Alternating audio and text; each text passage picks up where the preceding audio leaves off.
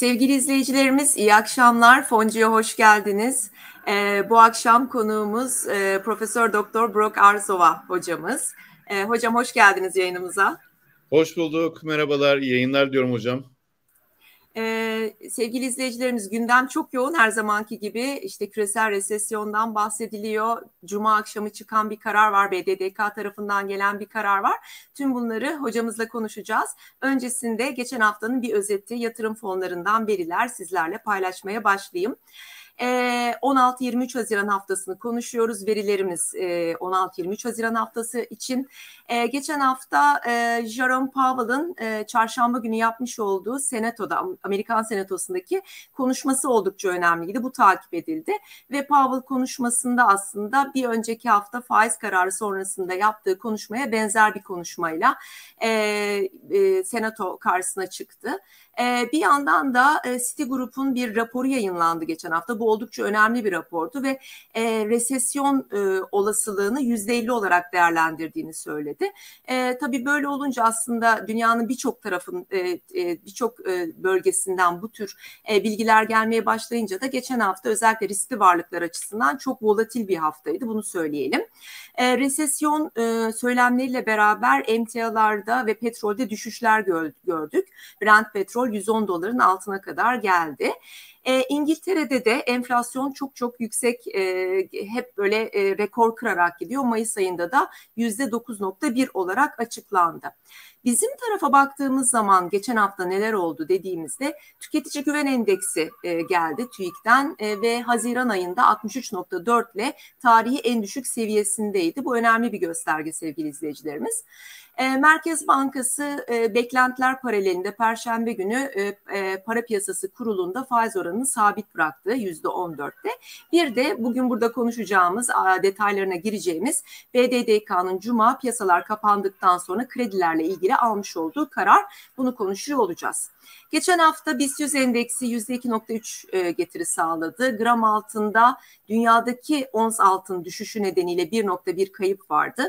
Dolar kuru e, stabildi diyebiliriz Cuma gününe kadar. Cuma günü 17 e, buçuk seviyelerinden 16 40'lara 50'lere kadar düştü. Euro kurunda da yüzde bir buçukluk bir artış görmüştük geçen hafta. E, fon türleri bazında baktığımızda iyi bir haftaydı diyebiliriz. E, Perşembe kapanış itibariyle en yüksek getiriler yabancı hisse fonlarında ve e, Borsa İstanbul'a yatırım yapan hisse senedi fonlarında gerçekleşti. E, Eurobond fonlarında da değişken fonlarda da yine güzel getiriler, haftalık getiriler olduğunu gördük. En çok kazandıran ilk 5 fona baktığımızda geçen hafta ilk ikisinin temiz enerji fonu olduğunu görüyoruz. Birisi yapı kredi portföyü, birisi de garanti portföye ait. Onları Ak Portföy'ün sağlık sektörü fonu AFS takip etti.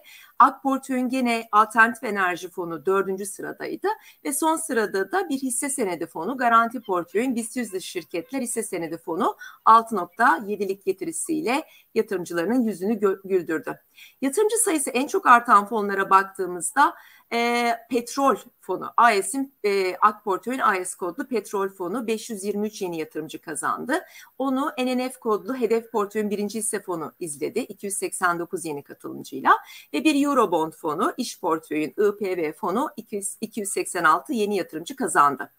En çok nakit girişi olan fonlara baktığımızda ilk sırada bir e, kira sertifikası fonu var. Mükafat portföyü ait MPK. Onu e, QNB Finans portföyün birinci hisse senedi fonu takip etti FYD.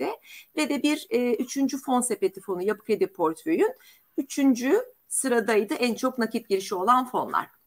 Sevgili izleyicilerimiz e, size e, burada yeni bir e, tablo daha hazırladık. Bu da e, doları yenen fonlar. E, biz Burak hocamızla biliyorsunuz e, e, her hafta Cuma günü e, fonlarla ilgili değişik konuları inceliyoruz. Geçtiğimiz hafta enflasyonu yenen fonlara bakmıştık. Belki bir sonraki e, yayınımızda da doları yenenlere bakarız hocam. Ben e, bu hafta size 6 ayda dolardan daha yüksek kazandıran ilk 5 fonu göstermek istedim. Doların 6 aylık getirisi %47.9 olarak gerçekleşmiş sevgili izleyicilerimiz. Ee, burada ilk 5 fonumuz Ak Portföy'ün AES fonu %115.6 kazandırmış petroldeki artışla birlikte. Onu bir emtia fonu, iş portföyün TG kodlu fonu takip etmiş %77'lik getirisiyle. Garanti portföyün BIST 100 şirketleri ise senedi fonunun getirisi %67.3. Hedef portföyün birinci hisse senedi fonu NNF %54.2 kazandırmış ve iş portföyün İş Bankası iştirakleri hisse senedi fonu da yatırımcısına %53.5 kazandırarak doların üzerinde e, getiri elde eden fonlar arasında yer almış. Bu fonları her gün güncel olarak iyi gelirin fon platformundan takip edebilirsiniz sevgili izleyicilerimiz. İyi gelirin fon platformunda favorilere en çok eklenen ilk 5 fona baktığımız zaman geçtiğimiz hafta ilk sırada HSBC portföyün HVS fonu var. İkinci sırada iş portföyün Eurobond borçlanma araçları fonu geliyor. Üçüncü sırada garanti portföy agresif değişken fon var TGA. Dördüncü sırada GOH var garanti portföyün BIST 100 dış şirketleri ise senedi fonu. Ve HSBC portföyün HSA kodlu değişken fonu da beşinci fon olmuş. Ee, iyi gelirim fon platformunda bir de portföylere e, yani yatırımcılarımızın portföylerine ekledikleri ilk sıradaki 5 fona baktığımızda Ziraat Portföyün Altın Katılım Fonu TCA birinci. Onu İş Portföyün Eurobond Fonu takip ediyor. TEP Portföyün yine Eurobond Fonu TP ile üçüncü sırada. FIBA Portföyün Altın Fonu FIB ve Garanti Portföyün BIST 100 dış şirketleri hisse senedi fonu da portföylere en çok e, eklenen fonlar arasında yer almış. SPK bültenine baktığımız zaman izahnamesi onaylanan fonlarda dört tane fonun e, yatırımcılarımız için çıkarılmış olduğunu görüyoruz. Deniz Portföy bir Metaverse fonu çıkartıyor. Garanti Portföy'den temettü ödeyen şirketler ise senedi fonu geliyor. Garanti Portföy bir de e, e, faize duyarlı yatırımcılar için katılım hisse senedi fonu çıkartıyor. E, Neo Portföy'de ikinci para piyasası TL fonunu özellikle e, kurumların bu vergi avantajından yararlanabilmeleri için bir fırsat olarak e, katılımcılarına, yatırımcılarına sunuyor sevgili izleyicilerimiz. Bir de e, izahnamesi onaylanan serbest fonlar var. Bunlar da e, yine çok sayıda özel döviz e, bazlı serbest fonlar olarak e, SPK'nın izahnamesinde yerlerini almışlar. Evet hocam, fonlarla ilgili haberlerimiz böyle. Şimdi e, biz sohbetimize başlayalım. E, biraz isterseniz geçtiğimiz haftayı konuşalım. Özellikle bu BDDK'nın kararı, bunu biraz hani ayrıntılarıyla anlatabilirseniz izleyicilerimize. Çünkü çok daha açıklık kazanamadı. Çok seviniriz. Ee, tabii hocam şimdi tabii piyasalar kapandıktan sonra gelen bu karar aslında hafta sonu bizleri de çalışmaya itti. Ee, çünkü artık böyle cuma ve cumartesi günleri gelen kararlara alışkın hale geldik. Normal şartlarda gelişmiş ekonomilerde böyle e, hafta sonunu e, bir şekliyle kapsayabilecek ya da oyunun içerisinde kuralların değiştiği e, durumlara çok fazla rastlanmıyor. Ama bizim burada bir K KKM e, kur korumalı mevduat e, kar topumuz var ve amaç bunu korumak ve bu bunu korumak amaçlı olarak çok çeşitli düzenlemeler yapılıyor. Bu getirilen düzenleme de aslında temel itibariyle e, biliyorsunuz Temmuz ve Ağustos aylarında özellikle daha önce KKM'ye girmiş olan şirketlere e, çok ciddi bir şekilde bir havuç verilmişti. Bu onların özellikle e, kurumlar vergisi istisnasına kadar onları taşıyan çok ciddi ve cazip bir husustu. Şimdi e, bu KKM içerisinden kurumların çıkması istenmediği için e, bir farklı uygulamayla e, yolumuza devam ediyoruz. Şimdi nedir bu uygulama diye herkesin merak ettiği konu var. Şimdi burada özellikle e, konunun başlangıcında şöyle bir şey var. Kredi kullanacak olan şirketler konusu gündemde. Burada bankalar ve finansal kuruluşlar dışındaki şirketler ve bağımsız denetime tabi olan şirketler ayrımı var. E, öncelikle bağımsız denetime tabi mi diye bu şirketler baktığımızda eğer bu şirketler bağımsız denetime tabi değilse o zaman BDDK'nın bu 24.6.2022 tarihli kararı kapsamında değiller e, öncelikle bağımsız denetime tabi olan şirketler üzerinden yürümek gerekiyor. O nedenle e, bence birinci önemli nokta bu.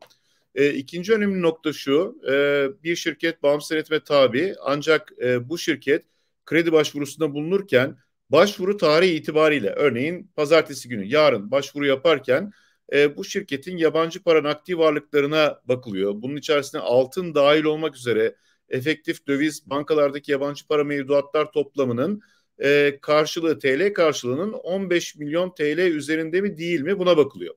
Eğer 15 TL e, 15 milyon TL üzerindeyse yani bu temel kısıt bu. Bu yaklaşık olarak 880 milyon e, 880 bin dolara da denk düşebilen bir tutar. Yani 9 bin dolardan az bir tutar.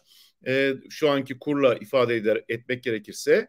Eğer e, 15 milyon TL'nin üzerinde değilse e, sıkıntı yok. Yani buradan doğrudan bir kredi başvurusu da bulunuyor. Onu da birazdan izah edeceğim. Ancak 15 milyon TL'nin üzerindeyse o zaman şuna bakılıyor. Kredi başvurusu yapan şirketin yabancı tere, te, e, yabancı para cinsinden nakdi varlıkları en güncel finansal tablolarına göre yani şimdi biz 6. aydayız. Normalde çeyrek dönemlik çıkartır e, firmalar en güncel mali tablolarını. Dolayısıyla Mart 31 Mart tarihi e, finansal tablolarına bakarak aktif toplamı veya son bir yıllık e, net satış hasılatından büyük olanın hangisi olduğuna bakılıyor. Eğer aktif toplam büyükse aktif toplama bakılıyor. Ya da e, bir yıllık net satış hasılatı e, aktif toplamdan daha büyükse ona bakılıyor.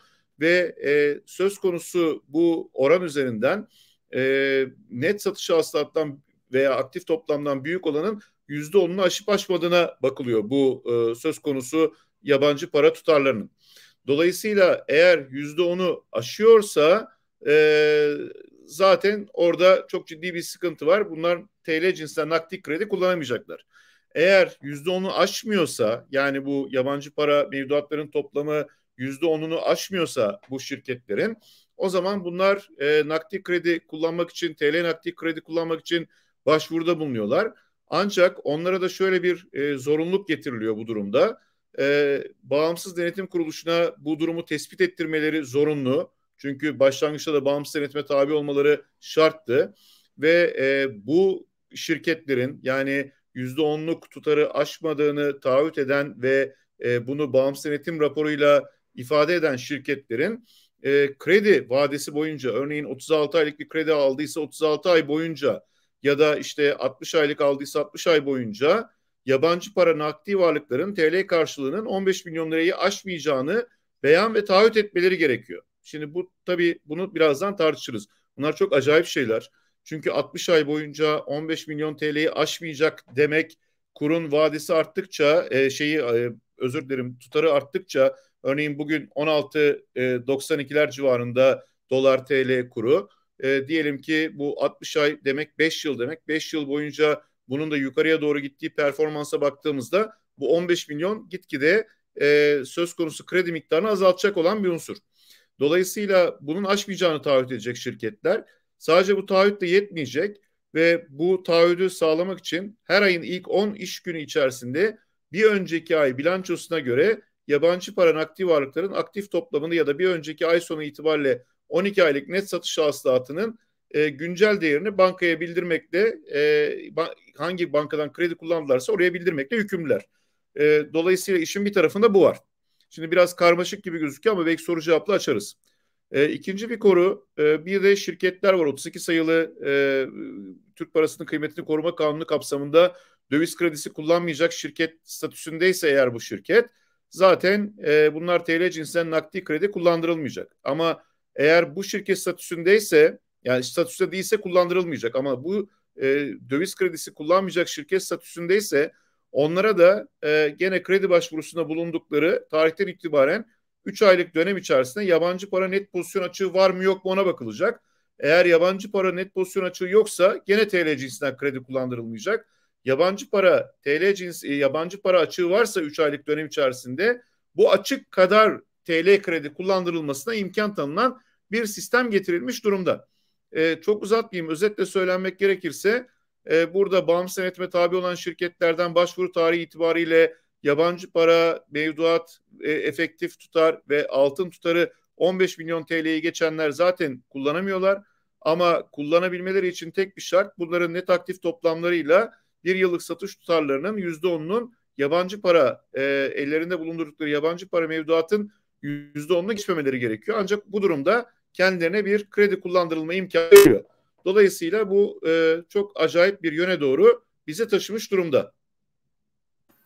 Peki hocam e, hani e, hemen piyasa kapandıktan sonra aslında e, bu haber duyuldu ve sonrasında hemen kur düştü. Yani bu kurun düşmesinin sebebi bu şirketlerin hani bir kısmının piyasada dolar satmasından mı kaynaklı yoksa Merkez Bankası'nın gene müdahalesi olduğunu söyleyebilir miyiz piyasaya? Hocam bu saatte piyasalar falan açık değil. Yani e, biliyorsunuz daha evvel de 20 Aralık'ta da aynı şey söylenmişti e, işte insanlar gittiler koşa koşa döviz bozdurdular falan. Bunlar gerçek şeyler değil.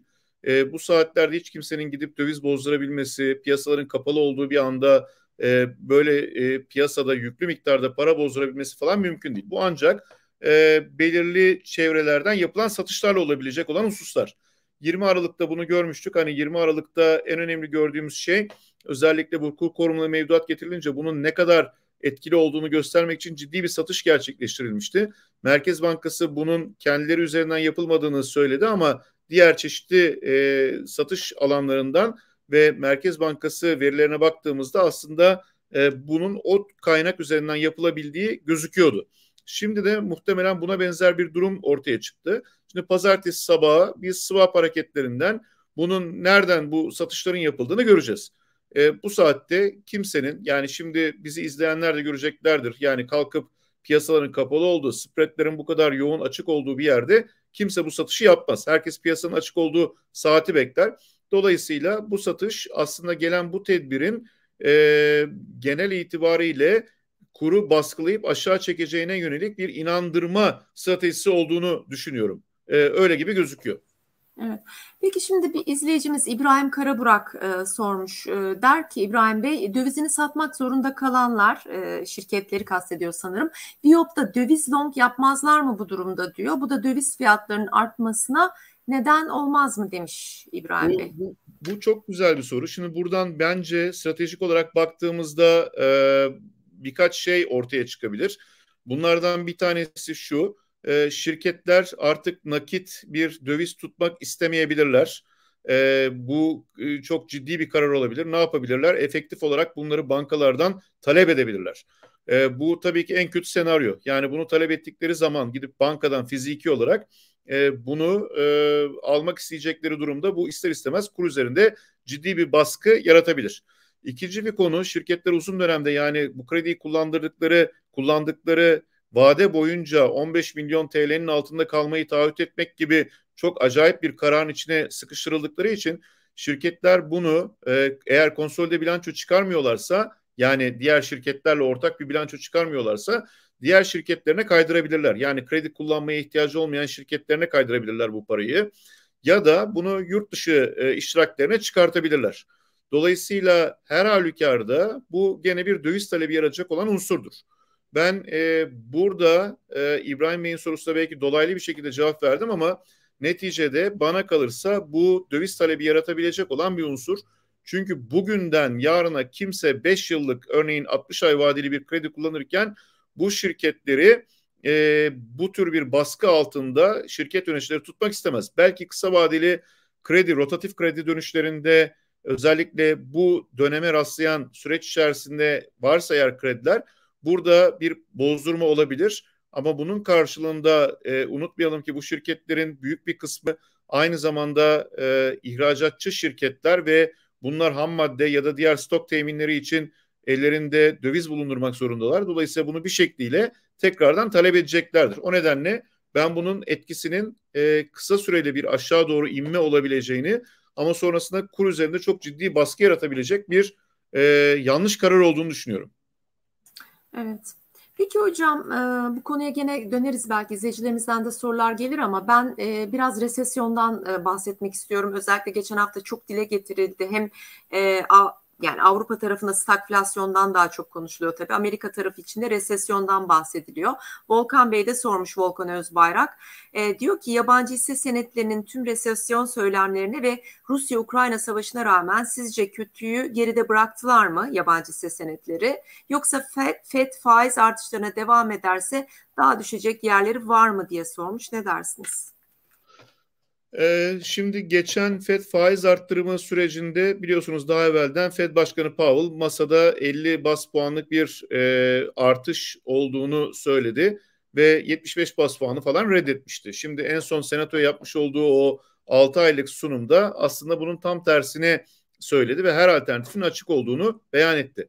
E, o e, son Powell'ın açıklamasından sonra hatırlayalım faiz arttırım e, özellikle 75 bas puanın fiyatlanması e, geçtiğimiz haftanın Cuma gününden itibaren başlayan bir olgu olarak karşımıza çıktı ve e, bu Avrupa Merkez Bankası'nın acil bir e, toplantı yapmasıyla beraberdi. Artık 75 bas puanlık faiz arttırımı cepte dedik. E, o nedenle aslında piyasalar bunu önden fiyatladılar. E, çok ciddi bir şekilde satışlar geldi. Bana kalırsa bundan sonraki süreçteki ilk gösterge enflasyon göstergesi olacak. Eğer enflasyon hala çok yüksek seyrediyor olursa ve beklentilerin ötesine gelirse o zaman bir ikinci tur satışı, sert bir satışı daha görebiliriz. Ama eğer enflasyon beklentileri gerçekleşmelere yakın bir şekilde gerçekleşirse bunun Fed'in müdahaleleriyle e, kontrol edilebileceği anlaşılabilir ve eğer Fed böyle 2-3 toplantıda sert faiz artışıyla devam edeceği öngörüde tutulursa e, 2023'te de aynı şekilde faiz arttırımı bekleniyor Amerika'da. Çünkü o e, noktasal grafikte bunları görüyoruz. Ancak 2024'te bir faiz indirimi olabileceği söyleniyor. Dolayısıyla biz 2023'te daha az bir faiz arttırımı hatta belki faiz arttırımı olmayan süreci de yaşayabiliriz. Bu da piyasaların sevdiği bir olgu olacaktır. Ancak hep şuna odaklanıyoruz, hata ediyoruz. Ee, sadece faiz arttırımı değil buradaki mevzu. Ee, uzun bir zaman sonra biz parasal daralmayı da görüyoruz. Yani Fed bilançosu da küçülmeye başladı. Özellikle 15'inden itibaren ciddi bir şekilde orada da etkileri göreceğiz.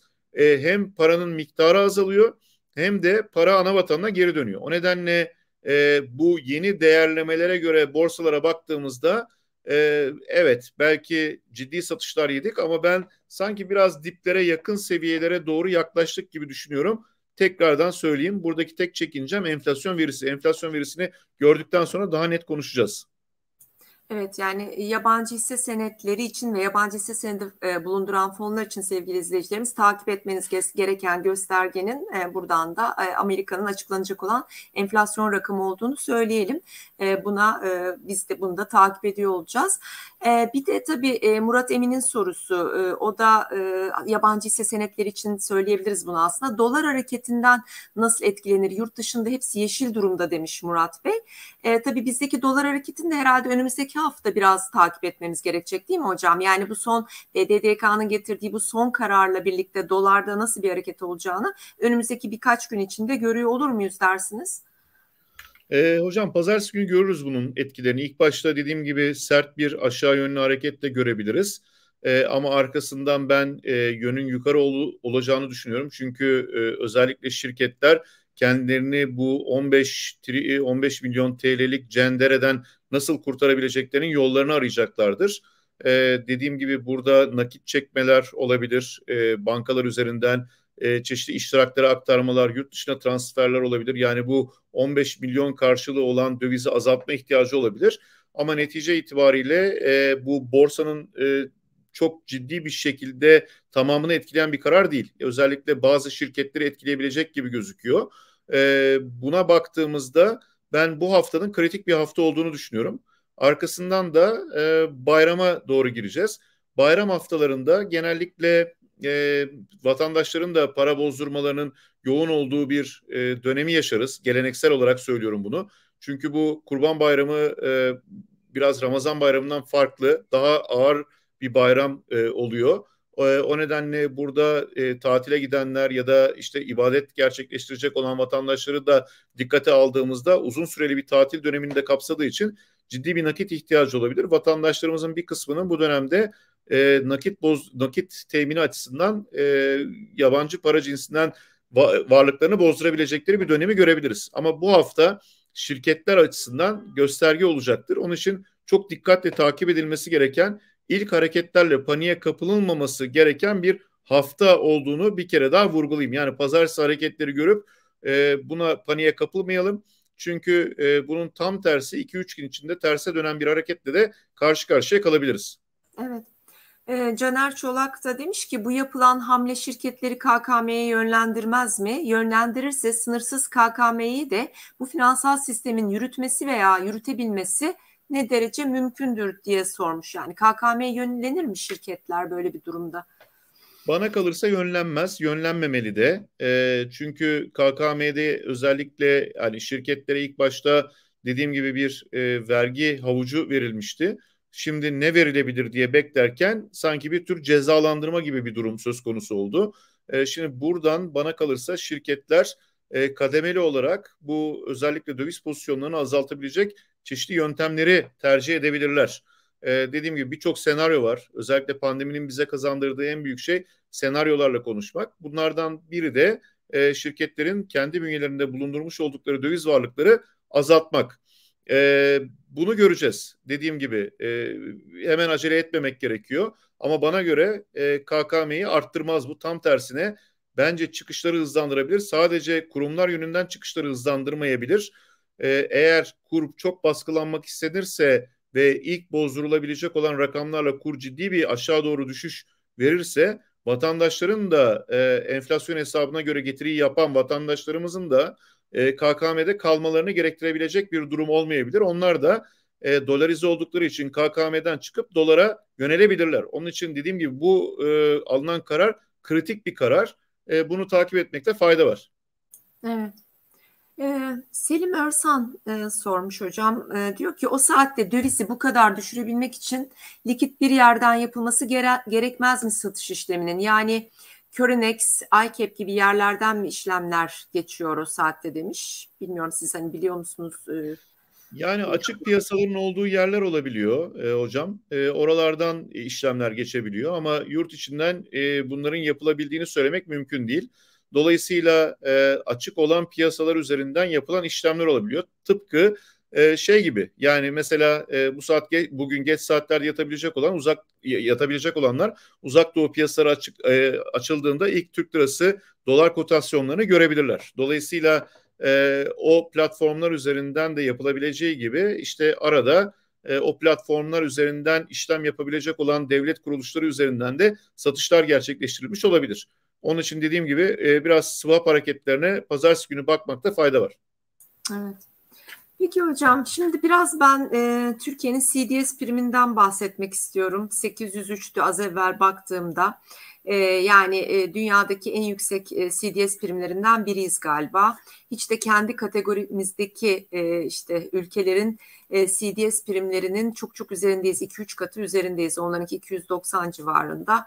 Maalesef bizde tabii bir takım yapısal sıkıntılar olduğu için işte cari açığımızın çok hızlı arttığı için e, kurla ilgili bu sıkıntılarımız bunların hepsi bizim CDS primimizi yukarı doğru taşıyor işte 500'lerden 800'lere kadar geldik. İzleyicilerimizin de bizim yatırım fonu yatırımcılarımızın çok büyük bir e, korkusu bu uzun zamandır da bize soruyorlar hep. Yani e, yatırım araçları bundan nasıl etkilenir? E, siz bu konuda ne düşünüyorsunuz? Ben bu da şunu sormak istiyorum. Yani Türkiye'nin e, geçmiş dönemde CDS primi hiç bu kadar yükselmiş miydi hocam? Ee, yani ben çok fazla hatırlamıyorum hocam bu kadar yükseldiğini. Çünkü bu 800 olmakla 900 olmak arasında bir fark yok diyenlere de şaşırıyorum. Çünkü çok büyük farklar var. Bir kere bu her CDS primi yükselmesi Türkiye'nin riskli durumunu arttıran bir unsur. E, akran ülkelere baktığımız zaman ki kimler bunlar? Brezilya, Arjantin e, ki biz hiç Arjantin olmayız diyorduk ama enflasyon oranlarında Arjantin'i geçtiğimiz durumlar var. İşte yoksullukta yakınlaşıyoruz falan. E, dolayısıyla e, işte Rusya, akran ülke, Güney Afrika Cumhuriyeti, akran ülke, bazı Avrupa ülkeleri akran ülkeler grubunda bizde yer alıyor. Dolayısıyla bunlara göre risk priminin yüksek olması e, iki şeyi etkiliyor. Bir tanesi tabii e, Türkiye'ye eğer bir fon girişi olabilecekse bu fonların Türkiye'yi tercih etmemesine sebebiyet veriyor. Çünkü burada yüksek risk var. Burada uz buradan uzak duralım diyorlar. E, çok da haklı olarak.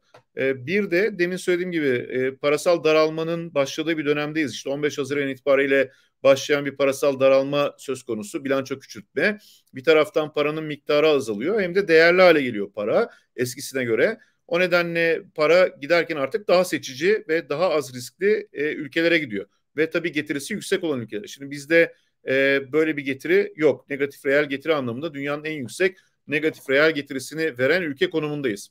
E, diğer taraftan baktığımızda bir de tabii özellikle Türkiye'nin borçlanma maliyetlerini çok arttıran bir unsur. Bu da hazineyi çok etkiliyor. E, yani uzun dönemli borçlanmalara baktığınızda Türkiye'nin 5 yıllık CDS'lerinin 800'lü puanlarda olması normal bir e, aynı akran bir ülkenin borçlanabileceğinin yaklaşık olarak yüzde 8-9 üzerinde borçlanmayı gerektiriyor ki bu da çok sürdürülebilir değil. O nedenle bu yüksek seviyeler e, çok kabul edilebilen noktalar olarak gözükmüyor. E, bunun bir diğer sebebi de ülkede e, nasıl bir para, para politikası uygulandığının çok yabancılar tarafından anlaşılamıyor olması. Evet bir e, KKM var. KKM bir enstrüman. Çok da başarılı oldu 20 Aralık'tan sonra özellikle kuru belirli seviyeleri indirmek açısından. Ama e, neticede bu bir para politikası ikamesi değil. Ama bunu bu kadar e, devam ettirerek ve çıkış stratejisi koymayarak biz bunu bir para politikası ikamesi haline dönüştürdük.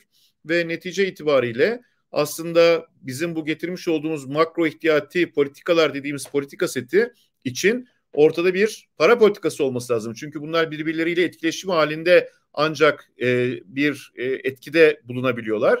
Ama bizim ortada bir e, para politikamız yok. Dolayısıyla getirilen makro ihtiyati önlemler bu para politikasının olmadığı anlamda çok mikro önlemlere dönmüş oluyor ve günü kurtarmaya yönelik olan yani bugün e, KKM'nin devam ettirilmesi ve kurumların çıkmaması için böyle bir sistem getirilmiş durumda. Onların bir nevi ben buna cezalandırma diyorum. E, TL cinsi kredilere ulaşamaması gibi bir durumu e, söz konusu ortaya koyuyor. Ve deniyor ki eğer TL cinsi kredilere ulaşmak istiyorsan elindeki döviz varlığını azalt. Yani elindeki dövizi sat. E, bu çok sürdürülebilir değil. Hele böyle finans merkezi olma iddiasında falan bir ülkenin e, bu tür böyle kısıtlayıcı önlemlerle, kontrol mekanizmalarıyla e, çok gidecek bir yolu olmuyor. O zaman da yabancı gelmiyor. Dolayısıyla bunların hepsi aslında birbirine bağlı olan unsurlar hocam. Evet, e, şimdi e, Gülsem Bayram Usta'nın sorusu Gülsen Hanım e, bana sosyal medyadan da yazmıştı. CDS yüksekliğinin e, yabancı hisse senetlerine dolayısıyla da yabancı fonlara olan etkisi nedir? Fonlardan e, çıkış mı gerekir gibi bir soru. E, yani e, şimdi tabii... E, elinizdeki fonların yapısına, portföyünüze de çok bağlı. Burada eğer bir çeşitlendirme yaptıysanız e, yüksek miktarda e, değil de ama bunları eşit bir şekilde dağıttıysanız başka türlü. E, ama şimdi baktığımız zaman yabancı e, fonlara yani yabancı hisse senedi tutan fonlar, Eurobond fonları bunlar aslında bizim 20 Aralık'ta yaşadığımız o düşüş yani kurdaki düşüşle beraber çok yüksek değer kaybetmişlerdi hatırlarsınız. Sonrasında aslında bu kurun etkisi e, geçti. Çünkü biz e, şu anda aslında Aralık'taki kur seviyelerine döndük. O zaman da 18 lira civarındaydı. Şimdi işte 16,5, 17, 18 gibi gidiyor. E, bundan sonrası artık yani bu yabancı hisse senetlerindeki Eurobondların Eurobondlardaki durum. Önce bir yabancı hisse senetlerine bakacak olursak yabancı hisse senetlerine yatırım yapan fonlardaki durum biraz daha artık e, dünyadaki resesyon beklentileriyle bağlantılı Gülsen Hanım.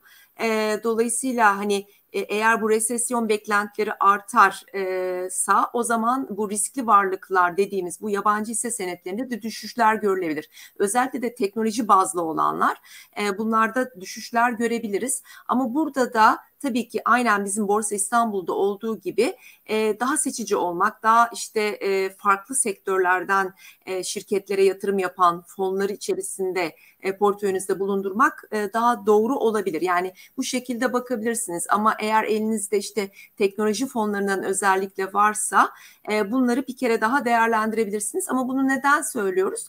Bunu resesyonla ilgili beklentiler güçlendiğinde. O nedenle de birazcık daha piyasayı takip edip bu tarafa doğru e, bakmak gerekir.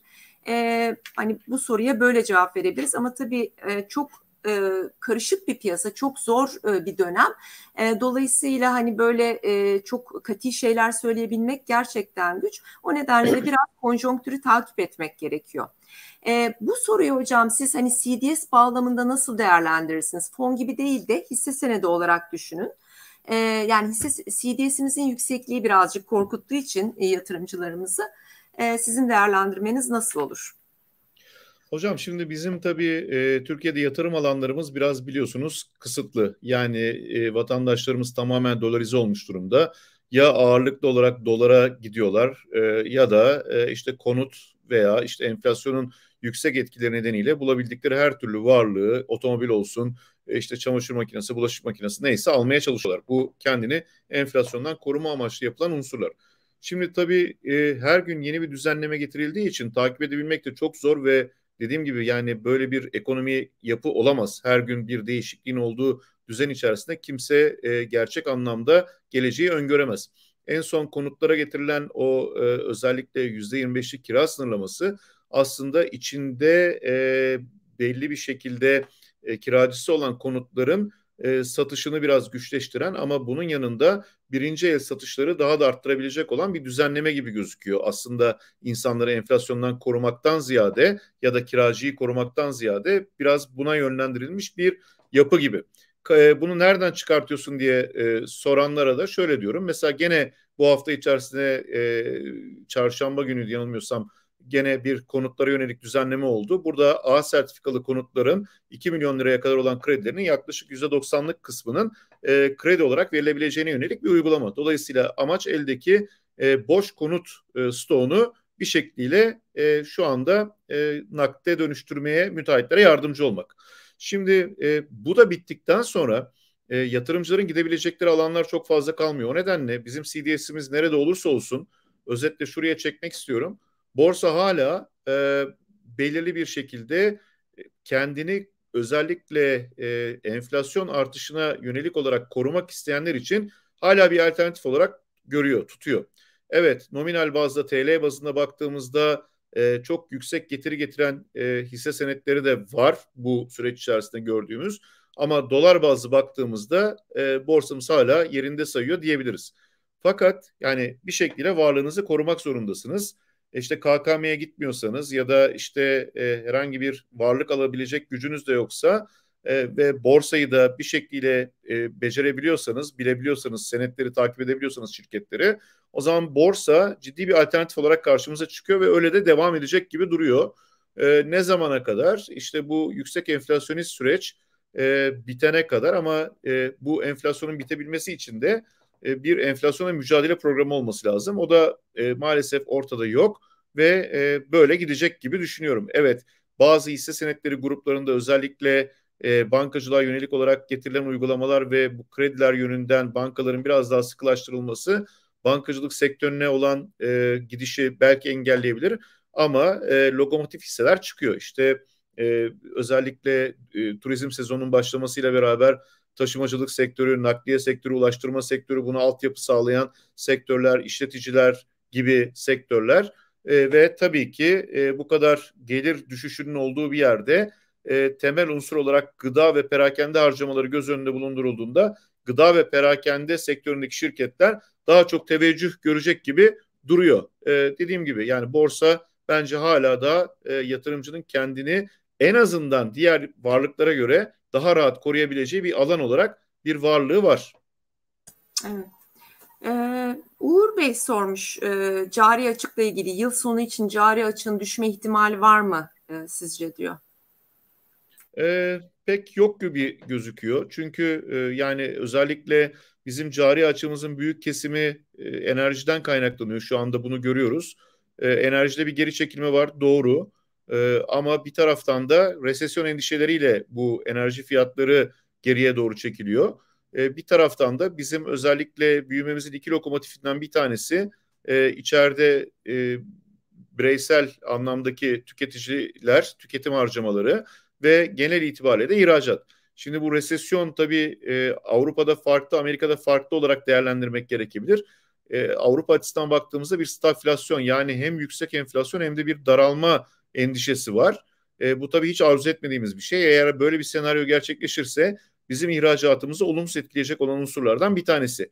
Yani bir taraftan petrol fiyatlarının düşmesiyle cari açığı olumlu yönde telafi edebilecekken ihracatın da buna karşılık veremeyip azalma ihtimali e, aslında ciddi bir şekilde e, bu cari açığın düşmeme ihtimalini ortaya koyuyor.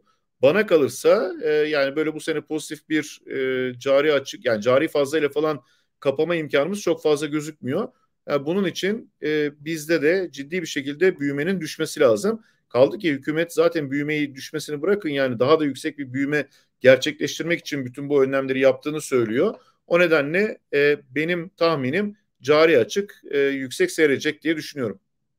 Evet. Şimdi hocam Kenan Doğan'ın sorusu ilk sorulardan birisi, birisiydi aslında. Eurobondlar aslında gelmeyi bekliyordum ben de. CDS primlerimiz yüksek. Eurobondlar işte e, güzel aslında getiri sağlayan yatırım araçları. Hani tekil olarak da bireysel olarak da alırsanız eğer yüzde sekizin üzerinde dolar bazlı getiri ve bu hani e, şu anda baktığımızda e, dolar bazlı getiri olarak dünyada herhalde tek getiri falandır diyebiliriz Türk Eurobondlar için özellikle. Bu şartlarda Eurobond yatırım fonu alınır mı? DBH de Deniz Portföy'ün yatırım fonu, Eurobond yatırım fonu. Yani şöyle düşünebilirsiniz Kenan Bey, hani bu kadar yüksek CDS'lerin olması buralarda alım fırsatı olarak da düşünülebilir. E, fiyatlar düşük olduğu için.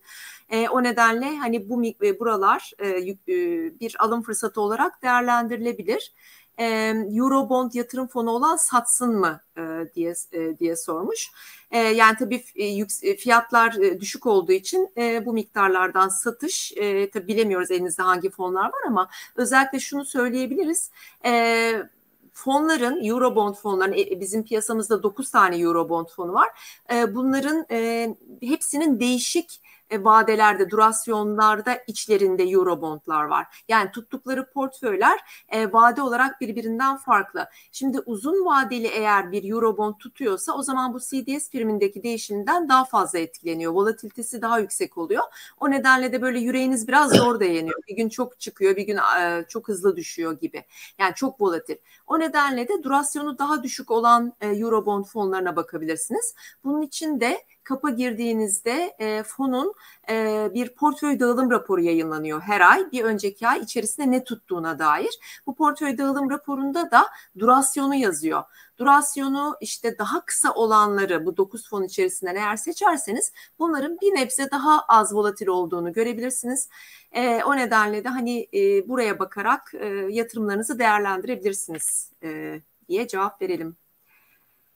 Ee, sevgili izleyicilerimiz e, yayınımızın bitmesine e, az kaldı ama ben yine de e, beğendiyseniz eğer beğen butonuna tıklamayı unutmayın diyeceğim ve Soner Aktor'un e, sorusunu soracağım Rusya, Rusya ile ilgili. Rusya'ya altın yasağı gündeme geldi e, demiş Soner Bey. Bunu nasıl değerlendirirsiniz diye sormuş. Ee, doğru, çok güzel bir soru. Ee, aslında bunu da önemli bir şekilde bakmakta fayda var. Şimdi Rusya ciddi bir aslında altın tüketicisi ülke e, yani bir taraftan baktığınızda hem Merkez Bankası üzerinden fiziki altın talebi var hem e, işte ziynet eşyaları falan gibi talepleri var hem de e, bunun ETF'ler üzerinden de talebini gerçekleştiren bir ülke. Ben e, Rusya ile altın ticareti yasağa getirilmesi hususunu e, iki açıdan değerlendirmekte fayda var. Yani bir tanesi tabii ki talebin önlenmesi anlamında e, bu talebi düşüreceği için e, aslında altın fiyatlarında bir parça geri gelmesini bekleyebilmek mümkün. E, diğer taraftan arz yönünü baktığımızda da ortaya çıkabilecek arzı kısıtlandırdığı için e, burada önemli bir e, arz kısıtlaması da ortaya çıkabiliyor. Yani bir taraftan da altın üreticisi ülkelerden bir tanesi ama tabii daha kısıtlı diğer ülkelerle kıyasladığımızda bana göre bu altın fiyatlarını olumsuz etkileyebilecek olan bir husus gibi duruyor. E, ama e, tabii bir tek bununla bakmamak lazım. Bir de işin resesyon tarafı var. Özellikle resesyon e, fiyatlanmaları daha e, gerçekçi hale geldi. Yani şöyle söyleyeyim e, şu anda yüzde 50-50 fiyatlanıyor ama resesyon olma ihtimali biraz daha arttığında e, ister istemez portföylerdeki altın tutma oranları da ona göre artacak gibi duruyor. E, yani bana kalırsa e, altın yani böyle çok yüksek seviyelere bir anda zıplayabilecek ölçüde gitmiyor ama e, önümüzde uzun bir zaman var. Özellikle 2023'e kadar ve 2023'ün ortasına kadar geçecek olan sürede ben altının gene de performans olarak yönünün yukarı olacağını düşünüyorum ama bu getirilen e, uygulama e, çok altın dostu bir uygulama gibi durmuyor. Evet. Hocam ben e, son soruyu Bora Yüce'den sormak istiyorum. Bora Bey der ki ülkemizin KKM sisteminden çıkışı en az hasar verecek şekilde nasıl olmalıdır? Ee, onu geçtik artık Bora Bey'e öyle söyleyebilirim. Yani çıkış ciddi hasarlı olacak. Çünkü e, toplumun büyük bir kesimini daha evvelden dolarizasyon yaklaşık %60'lar seviyesindeydi. Şu anda %72'ler seviyesine gelmiş olan bir dolarizasyonla karşı karşıyayız. E, buradaki bu sisteme girenlerin büyük çoğunluğunun beklentisi doların artması yönünde. Dolayısıyla e, buradaki sistem bu şekliyle devam ettiği müddetçe buradaki dolarizasyon daha da artacak. O nedenle e, buradan bir çıkış stratejisi yapabilmek açısından en önemli şey ortaya ciddi bir para politikası konulması ve ileriki dönemlerde e, enflasyonun düşeceği, denk bir bütçeye ulaşılacağı ve bununla beraber e, kurun e, yavaş yavaş geriye yönelik olarak geleceği beklentisini oluşturmak. E, mevcut şartlarda bunu oluşturabilecekleri bir ortamda değiliz. Tam tersine e, KKM'nin devam edebilmesi ve kurun baskılanarak e, belirli bir seviyede tutulması amaçlanıyor. Nereye kadar? Seçime kadar. Yani tamamen seçime odaklı bir yöntem var burada uygulanan KKM. O nedenle e, şu anda bunun çıkışı düşünülmediğini düşünüyorum ama eğer böyle bir olasılık ortaya çıkarsa çok ciddi hasar verecek şekilde bir çıkış olacaktır. Evet. E, son soru demiştim ama e, iki tane soru var. Onlara da fonlar bazında ben e, yanıt vermeye çalışayım hocam izninizle. E, Barış Akar'ın sorusu e, TGE emtia fonunda durum ne olur diye sormuş. TGE fonu e, emtia fonu e, Barış Bey de muhakkak biliyordur. Emtia dediğimiz zaman da emtiaları aslında dört gruba e, ayırabiliriz. İşte bir endüstriyel emtialar var, bir kıymetli madenler var, bir işte tarımsal emtialar var. Ee, bir de e, dördüncüyü ne söyleyeceğim? Üç tane söyledim değil mi hocam? Endüstriyel, evet. kıymetli madenler, ha bir de e, enerji emtiaları var. Tabii heyecandan onu unuttum. Enerji emtiaları. Şimdi burada tabii TG'nin içinde ne olduğuna bakmak lazım. E, bir ay önceki portföy dağılımına baktığımız zaman daha ziyade enerji emtialarına yoğunlaştığını e, görüyoruz TG'nin. E, eğer e, savaş, resesyon e, bunların e, dünyada ihtimalleri yükselirse o zaman tabii bu tür e, emtiaların değer kaybettiğini görebiliriz. Petrolün gördüğümüz gibi geçtiğimiz hafta. O nedenle de TG'yi aslında e, bütün emtialardan oluşan bir fon olduğunu, birçok emtiayı kapsadığını, dolayısıyla da farklı faktörlerden etkilendiğini unutmayın. O nedenle de portföy dağılım raporuna bir önceki ay ne tuttuğuna bakabilirsiniz e, ve ona göre piyasadaki gelişmeleri takip ederek elinizde tutup tutmayacağınıza veyahut da bir miktarda alıp almayacağınıza bu şekilde karar verebilirsiniz. Genel bir fon olduğu için emtia bazında bu açıklamayı yapma ihtiyacı hissettim. Ee, bir soru da Tuncalit e, Bey'den de Eurobond fonları, e, Eurobondlarla ilgili. Eurobondlar alırsak vergisini her yıl sonu beyan etmemiz mi gerekiyor demiş. Ee, eğer Eurobond'u bireysel olarak alırsanız evet evet beyan etmeniz gerekiyor e, vergisini. E, orada da işte kupon ödemeleriniz üzerinden belli bir sınır var 140 bin lira. 140 bin liranın üzerinde bir gelir elde ederseniz bunu beyannamede göstermeniz lazım. Ama Eurobond fonu alırsanız orada herhangi bir beyan usulü yok. Orada stopaj var. Elde ettiğiniz kazanç fonu satarken hesabınızdan e, kesiliyor. Kaynağında kesilen bir %10'luk vergi olduğunu söyleyelim. Evet e, hocam e, çok teşekkür ediyoruz verdiğiniz bilgiler için. E, rica ederim. Yani bizi izlemeye devam etsin izleyicilerimiz. Biz biliyorsun her cuma günü senin de en başta söylediğin gibi fonlar üzerine yayınlar yapıyoruz. Hem benim kanalımda yayınlanıyor Burak Arzova'da hem de sizin iyigelir.net'te yayınlanıyor. Dolayısıyla e, bizi izlemeye ve eğer programları beğeniyorlarsa beğeni atmaya devam etsinler diyeyim. Herkese de bu geceki e, bizim programımızı izledikleri için çok teşekkür ediyorum. Evet. Biz de çok teşekkür ediyoruz sevgili izleyicilerimiz. İyi haftalar, bol kazançlar, güzel günler diliyoruz. Hoşçakalın. Hoşçakalın.